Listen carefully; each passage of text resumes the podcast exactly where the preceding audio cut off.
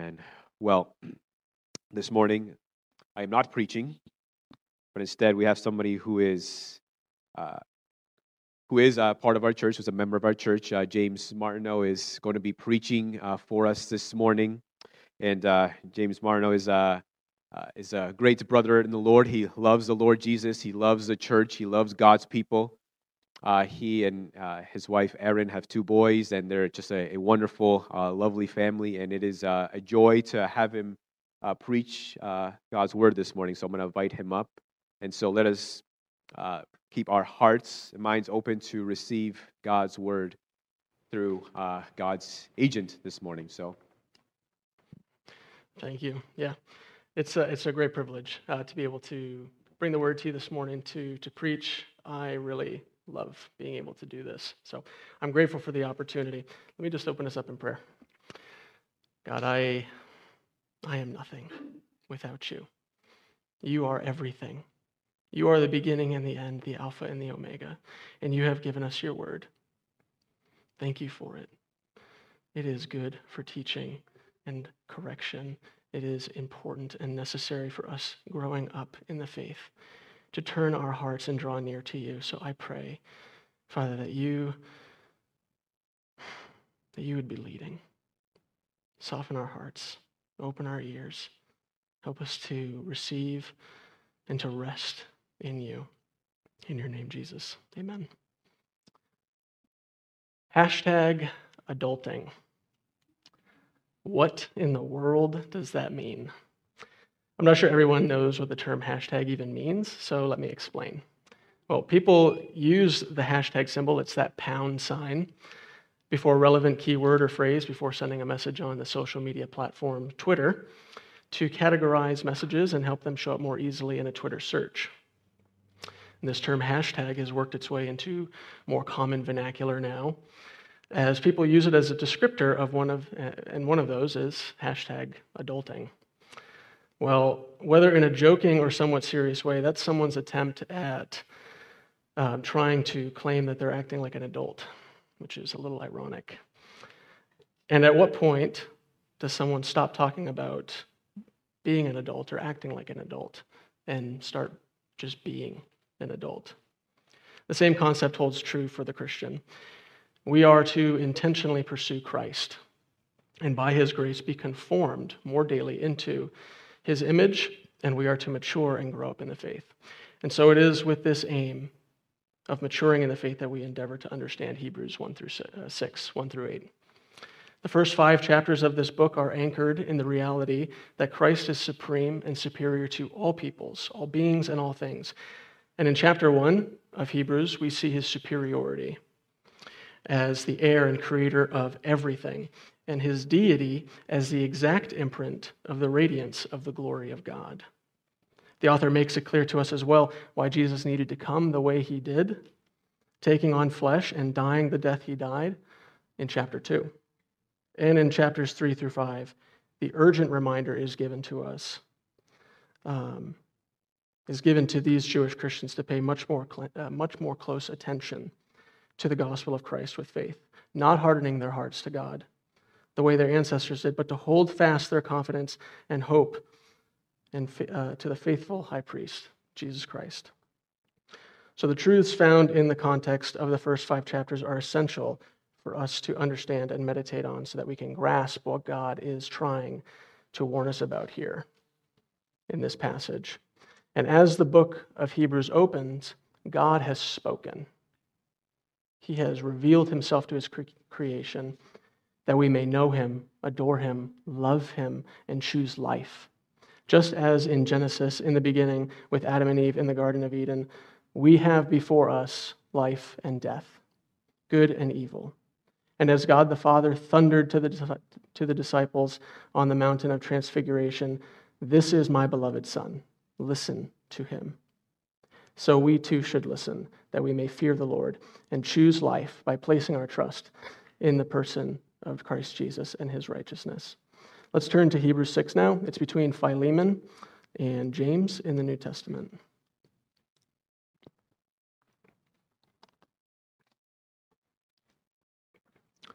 Verses 1 through 8. Therefore, let us leave the elementary doctrine of Christ and go on to maturity, not laying again a foundation of repentance from dead works and of faith toward God, and of instruction about washings, the laying on of hands, the resurrection of the dead, and eternal judgment.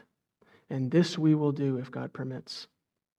For it is impossible in the case of those who have once been enlightened, who have tasted the heavenly gift and have shared in the Holy Spirit and have tasted the goodness of the Word of God and the powers of the age to come, and then have fallen away, to restore them again to repentance, since they are crucifying once again the Son of God to their own harm and holding up to contempt.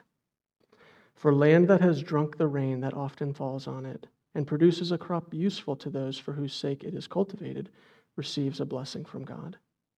But if it bears thorns and thistles, it is worthless and near to being cursed, and its end is to be burned.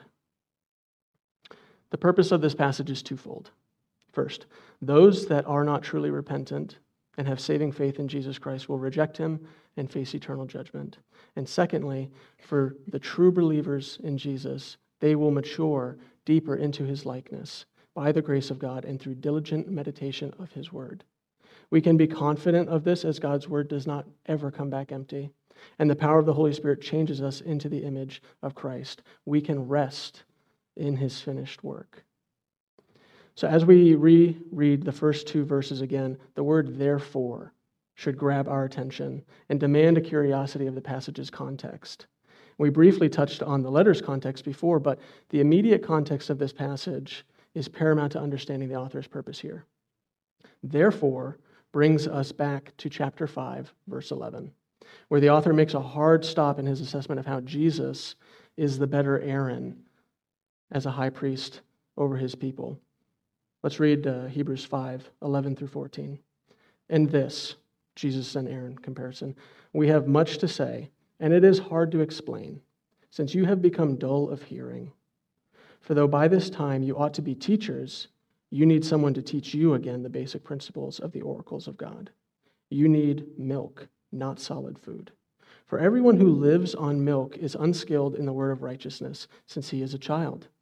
But solid food is for the mature, and those who have their powers of discernment trained by constant practice to distinguish good from evil. Very bluntly, the solid food of the deeper knowledge of God could not be fed to this congregation because they had become dull of hearing. Let us make no mistake about the situation. The dullness was actually bad fruit of willful ignorance. Remember, this letter is being written to Jewish Christians. And why is that important? Well, as God's chosen people, He commanded all of Israel to follow the Torah, the law of God, and meditate on the Hebrew Scriptures that they may live loving the Lord their God. We see it here in Deuteronomy 4 1. And now, O Israel, listen to the statutes and the rules that I, Moses, am teaching you, and do them, that you may live. And go in and take possession of the land that the Lord, the God of your fathers, is giving you. And we also see it here from Moses um, later to the people of Israel in Deuteronomy 30, verses 15 through 20. See, I have set before you today life and good, death and evil. If you obey the commandments of the Lord your God that I command you today, by loving the Lord your God, by walking in his ways, and by keeping his commandments and his statutes and his rules, then you shall live and multiply, and the Lord your God will bless you in the land that you are entering to take possession of it. But if your heart turns away and you will not hear, but are drawn away to worship other gods and serve them, I declare to you today that you shall surely perish. You shall not live long in the land that you are going over the Jordan to enter and possess. I call heaven and earth to witness against you today that I have set before you life and death, blessing and curse.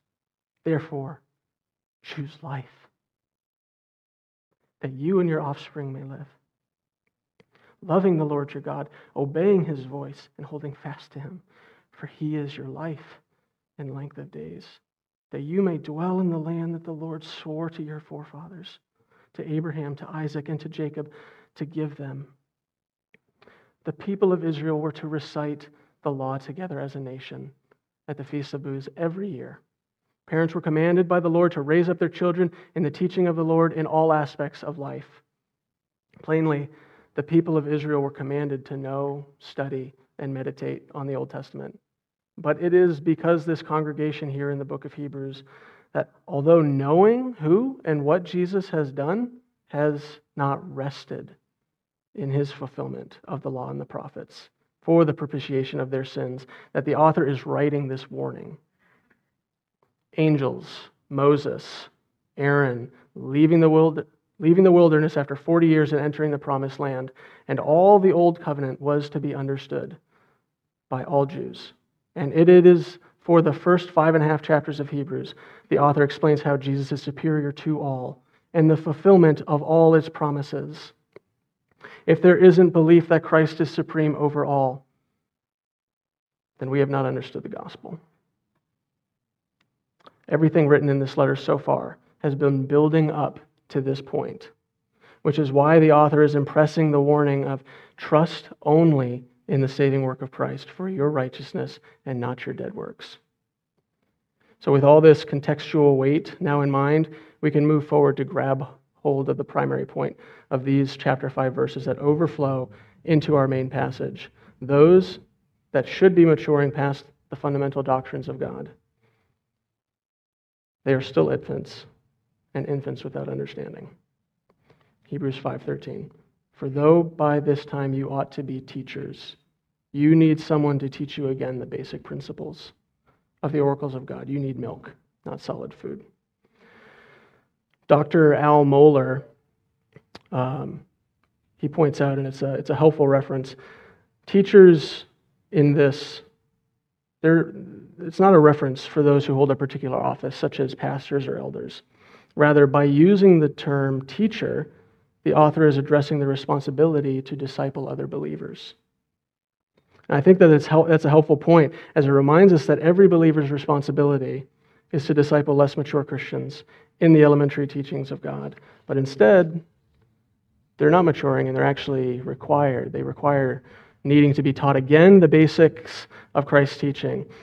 And as we look at the understanding Israel was to have of the scriptures earlier, we can see that this is willful ignorance and does not fall into the category that we need repetition in learning. All of us need repetition in learning. This is different. As the author already warned in chapter 2, therefore, we must pay much closer attention to what we have heard, lest we drift away from it. And so is the concern for, uh, with this congregation facing the temptation to run back to the dead works of Judaism as a means of their righteousness. The practice of discerning good from evil, life from death will only come from constant and prayerful effort toward the things of God. So, having spent that time looking around chapter 6, I hope we, hope we can agree that how important it is to have that context before jumping into this passage. And by steeping ourselves in that understanding, the first three verses of chapter 6 come to life in a whole more full way. Let's read it again. Therefore, let us leave the elementary doctrine of Christ and go on to maturity, not laying again a foundation of repentance from dead works and of faith toward God and of instruction about washings, the laying on of hands, the resurrection of the dead, and eternal judgment. And this we will do if God permits. At first glance, it could be very easy to consider the author as telling the church to forget about uh, these elementary teachings of Christ, but that is not the case. Each of these fundamentals was being distorted by this congregation as they had not left behind the works based salvation Judaism has. They had not yet to rest completely in the saving work of Jesus Christ. Now, the law was crucial prior to Jesus, but now, through Christ, the new covenant has been given, and the demands of the law have been satisfied in him. Having that faith based spiritual foundation in our hearts is critical, but then that foundation of elementary teachings is to be built upon by pressing on toward maturity in Christ. And they could do, and we can do this only if God permits. Let's look at these fundamentals a little bit more closely in three groupings so that we can understand why they're necessary to press on toward maturity. The first is repentance and faith. Second is the washing and the laying on of hands. Third is resurrection of the dead and eternal judgment. So, in God's great mercy and by his grace, we're only able to see the ugliness of our sin in light of the holiness of the Almighty and our need for repentance, turning to Jesus. And it is only on the basis of Christ's righteousness, not our own, that we can receive eternal life. This is the author's great concern for the congregation as they're being tempted to return back to that works based salvation. The gospel is only of any value to us when we combine it with faith. As uh, the author of Hebrews writes in chapter 4, verse 2 For good news came to us just as to them. But the message they heard did not benefit them because they were not united in, they were not united by faith with those who listened. We too are in the same boat, and we must believe that our justification is only by faith alone in Christ alone, not from anything that we do. We must trust in Christ as our great high priest and the Lamb of God to completely atone for our sins by his death on the cross, leave behind the dead works, and press on to growth in faith. Paul writes in chapter 3 of the book of Romans, uh, verses 21 through 26 But now the righteousness of God has been manifested apart from the law, although the law and the prophets bear witness to it. The righteousness of God through faith in Jesus Christ for all who believe. There is no distinction, for all have sinned and fall short of the glory of God and are justified by his, by his grace as a gift through the redemption that is in Christ Jesus, whom God put forward as a propitiation by his blood to be received by faith. This was to show God's righteousness because in his divine forbearance he had passed over former sins. It was to show his righteousness at the present time so that he might be just and the justifier of the one who has faith in Jesus. Now I pray that, like, Lord, let this be the foundation. Let this be our foundation and on that alone may we stand, lest the good news has no, has no benefit to us. And along a similar vein as repentance and faith, the second grouping of washings and the laying on of hands has the call of leaving the old things behind and placing our confidence in the finished work of Jesus. Ceremonial washings in Judaism were commanded in the law as a temporary means of purification for the people of Israel. Before anyone could enter the temple or sacrifice for atonement, they needed to be made clean before God. But in the new covenant, brought forth by Christ, baptism represents a person's trusting in the life, death, and resurrection of Christ. And although there appears to be some debate among scholars as to what exactly the author is addressing here with the laying on of hands, it is clear that this congregation was being entangled in the truth that righteousness only comes from faith in Christ and not from ritualistic practices or ceremony. Jesus says in Matthew 5, verse 17, Do not think that I have come to abolish the law or the prophets. I have not come to abolish them, but to fulfill them. And now we've looked at repentance and faith and the, the washings and laying on of hands. And now, lastly, the third pair. Third pair goes hand in hand as the resurrection of the dead is for the final judgment. Without Christ standing as our advocate and substitute, how can any of us stand before the throne of judgment and live? Let, then let us choose life and trust in Christ, that we too may be covered by his blood and declared righteous for the glory of God. In Romans 8 uh, 34, Paul says, Who is to condemn? Christ Jesus is the one who died. And more than that, who was raised, who is at the right hand of God, who is interceding for us. It is a good thing for us to consider how short our lives truly are and what is coming. If you are not in Christ, this should sober you to the eternal realities and draw you into the fear of the Lord. But if you are in Christ, this should free you from any fear and press on and grow in faith. Verse 3 in chapter 6 carries significant weight and needs to be the lens through which we understand all these things. It says, And this we will do if God permits. As mentioned before, and which refers back to the beginning of chapter 4, unless God unstops our ears and permits us to understand, the power of the gospel will be meaningless to us.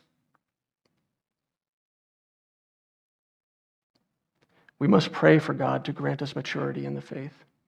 And in that praying and his permitting of greater depths of the knowledge of himself, we will be driven closer to him.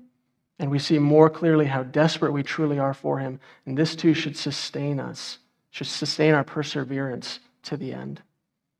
This verse should be read as God's calling to the congregation to, to return back to him. The author is confident God will permit maturation to this congregation as they are being spurred on, although they were facing the temptation to revert back to Judaism. This whole letter is dedicated to showing how much more superior and preeminent Jesus Christ is to all as the greatest treasure in all the universe. Every day we must remember the fundamentals of the gospel and the awesome, massive foundation they have laid in our hearts, and we must constantly put to death the old self and its desires to earn God's favor by works. We must abandon these ways.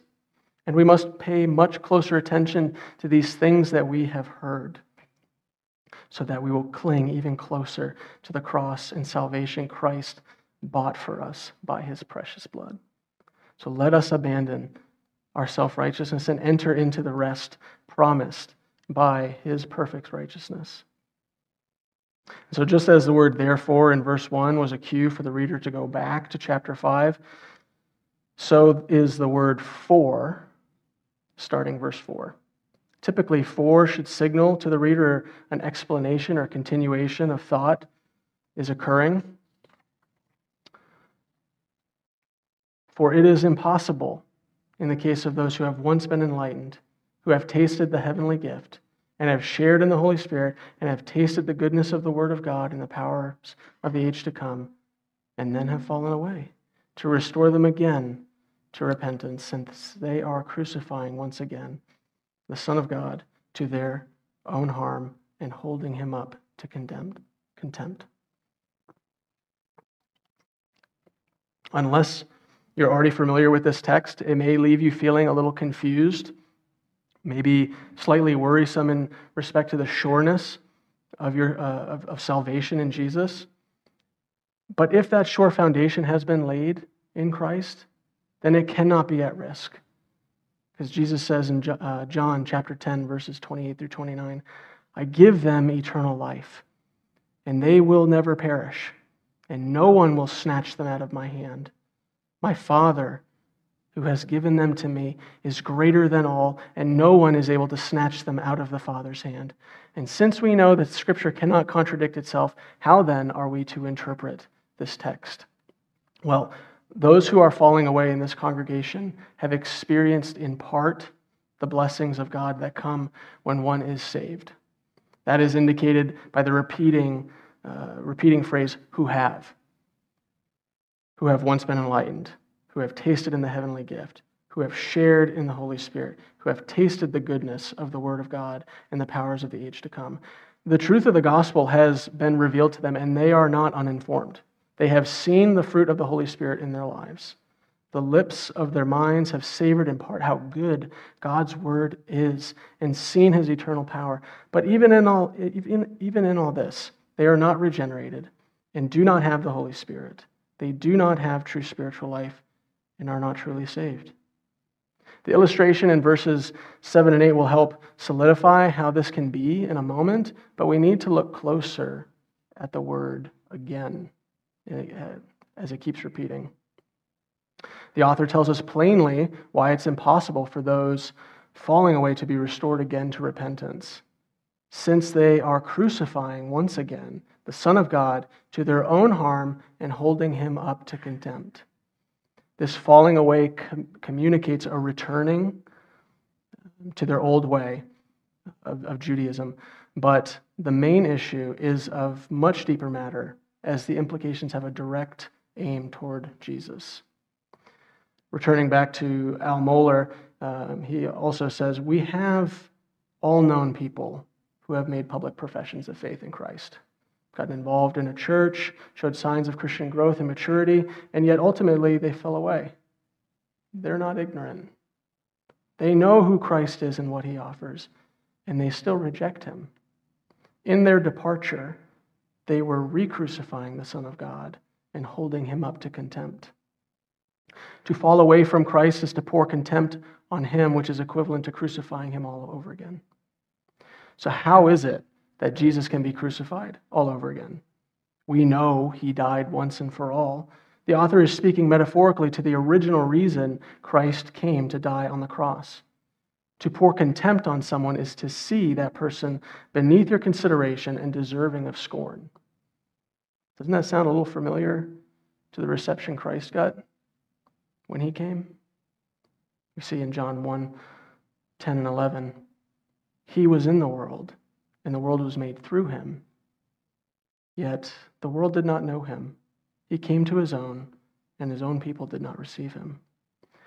So, in their departure, after knowing who Jesus is and the truth of the gospel, by choosing to return to their old ways, they poured contempt on Christ. To see Jesus as beneath your consideration is to choose death instead of life, and it is because we have all failed to see the Son of God as he truly was that we originally nailed him to that cross to die. They intended it for evil, but God intended it for good, and we praise him for that. As we see in John 8, even as the Father, the Scriptures, and the miracles of Christ's life all bore witness to who he truly is, the Son of God, the Most High, God incarnate, the one who upholds the universe by the power of his word, everyone turned away and rejected him. So let us consider this yet again. Even in knowing we would all deny him, he still gave up his sinless life and hung on that tree we so rightly deserve to suffer on we should be deeply grieved at the sight of how costly our sin is and run with full abandonment to the flesh, the world, all of their lies, to the one who tasted death for everyone and is not ashamed to call the elect his brothers. Savor once again the kindness of God through his Son in ransoming his bride in Hebrews 2 14 through 18. Since therefore the children share in flesh and blood, he himself, Jesus, likewise partook of the same things, that through death he might destroy the one who has the power of death, that is the devil, and deliver all those who through fear of death were subject to lifelong slavery. For surely it is not angels that he helps, but he helps the offspring of Abraham. Therefore he had to be made like us his brothers in every respect, so that he might become a merciful and faithful high priest in the service of God, to make propitiation for the sins of the people. For because he himself has suffered when tempted, he is able to help those who are being tempted. And it is only by the grace and mercy of God that we can understand these things, that we can begin to grasp our desperate need for him. For the gospel is foolishness to those who are perishing Remember again today that you have been bought with a really high price and have been delivered from the slavery of the fear of death. Remember, he took on our flesh to fulfill all the righteous standards of the law because we could not. And then he died in our place. Jesus did what we could not, received what we deserved, and offers what we have not earned. Brothers and sisters, this is mercy and grace. Let us then have a firm foundation of those fundamental doctrines Christ has laid in our hearts, that a grand house can be built upon it in full devotion, worship, and love for God in our lives, lest we do not pay much more close attention to these things and drift away. For if today you hear his voice, do not harden your hearts like Israel did in the wilderness. Cling to him. As we round the final corner, this illustration in verses 7 through 8, the author provides will help us survey the text from a different vantage point. It says, For the land has drunk the, the rain that often falls on it and produces a crop useful to those for whose sake it is cultivated, receiving a blessing from God.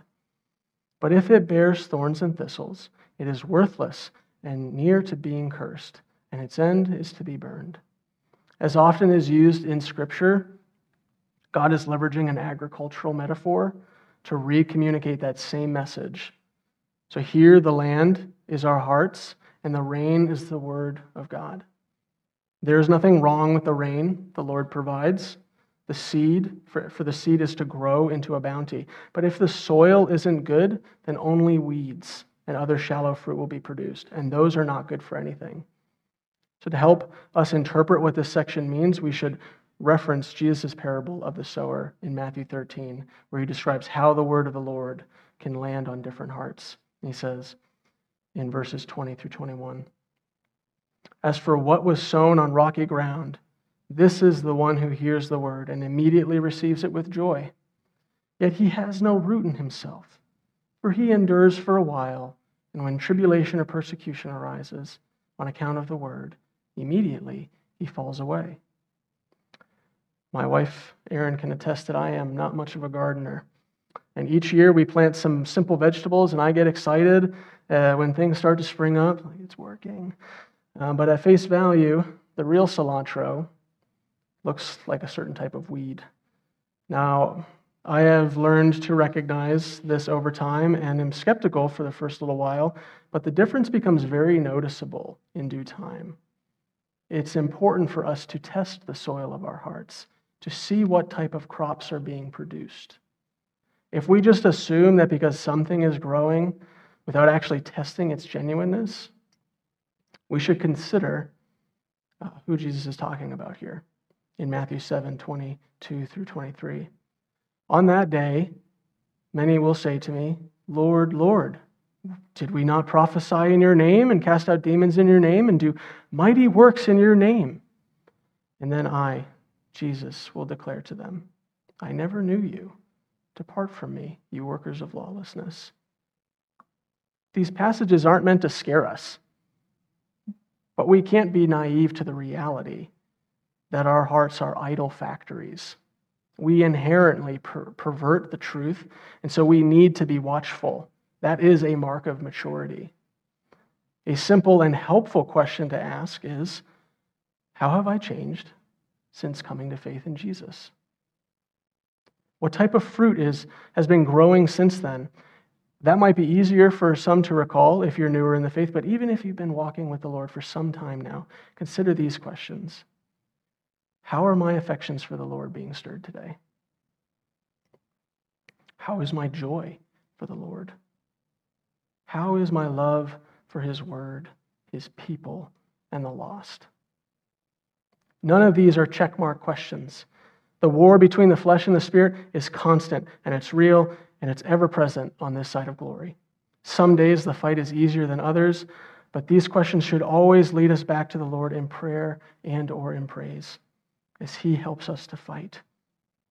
These should also be spurring us on to come alongside one another as the author says in chapter 2 of the book of Hebrews, but exhort one another every day as long as it is called today, that none of you may be hardened by the deceitfulness of sin.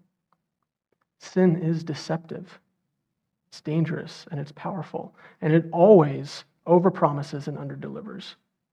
And this is why we, much pay, we must pay much closer attention to the things that we have heard and hold fast to the confident assurance that we have in Christ.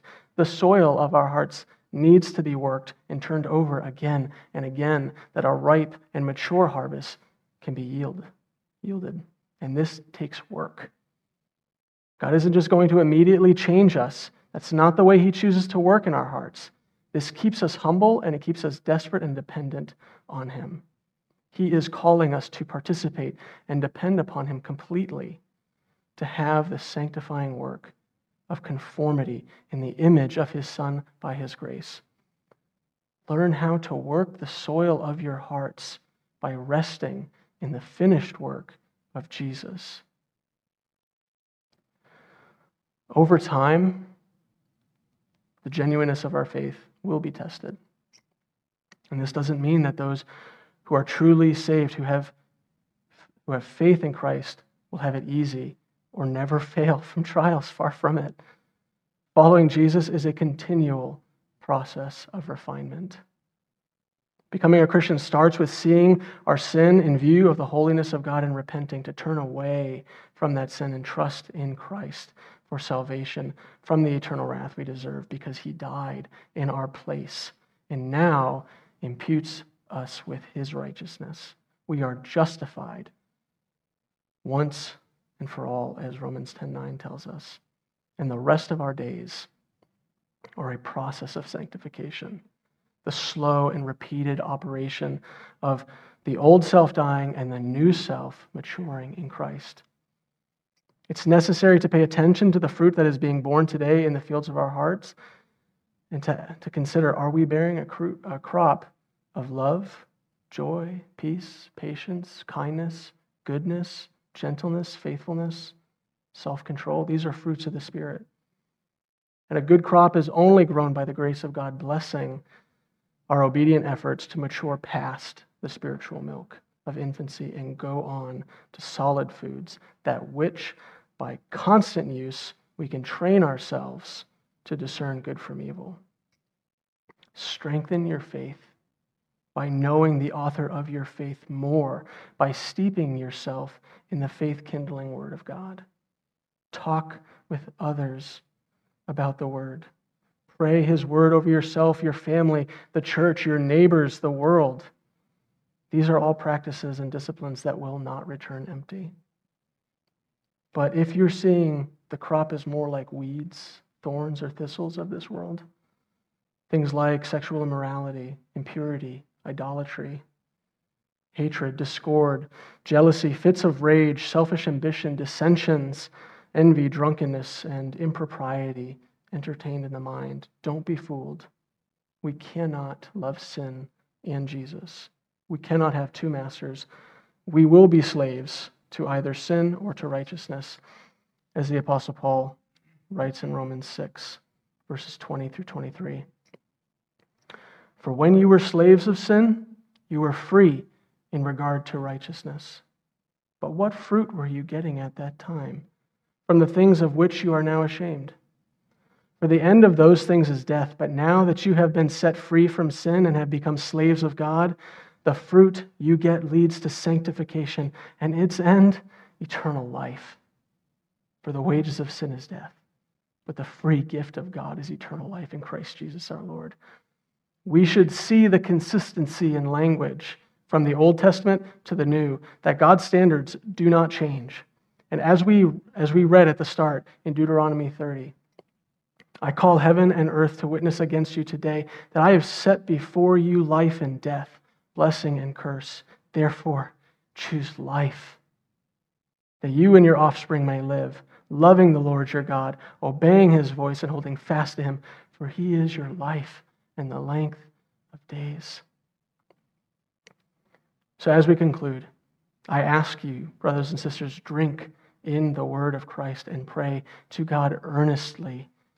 Psalm 90, 14, that he would satisfy our hearts with his love, that you may rejoice and be glad all the days of your life. Jesus is the radiance of the glory of God the exact imprint of his nature. Jesus Christ is God.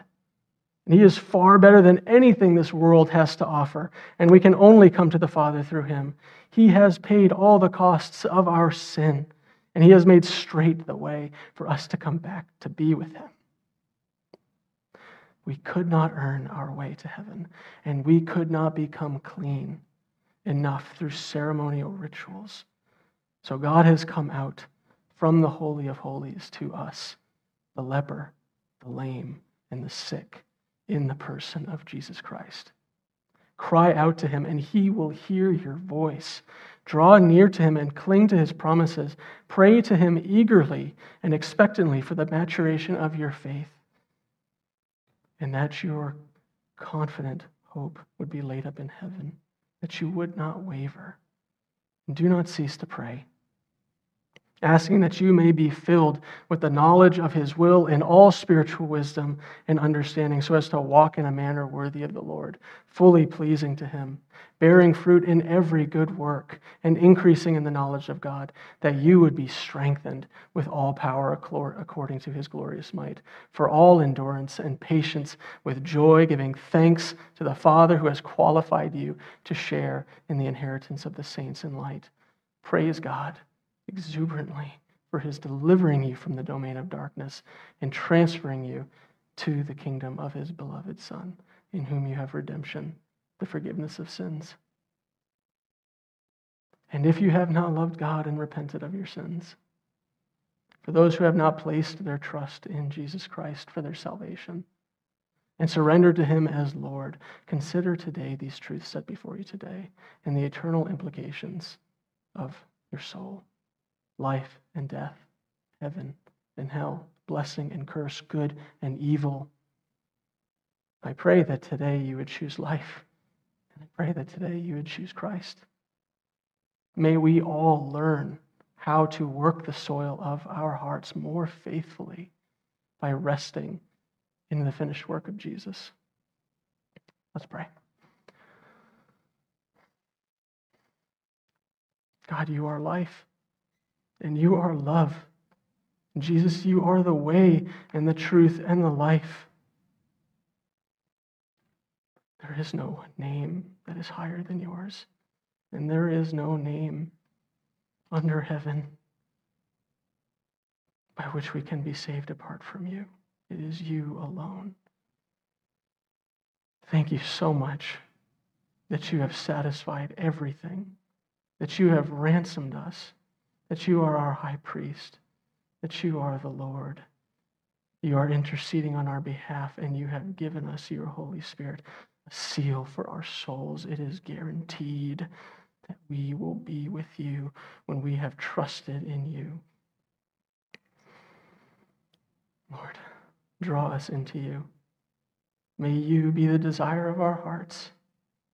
I pray that this morning you would satisfy our hearts with your love that we may rejoice and be glad all the days of our life.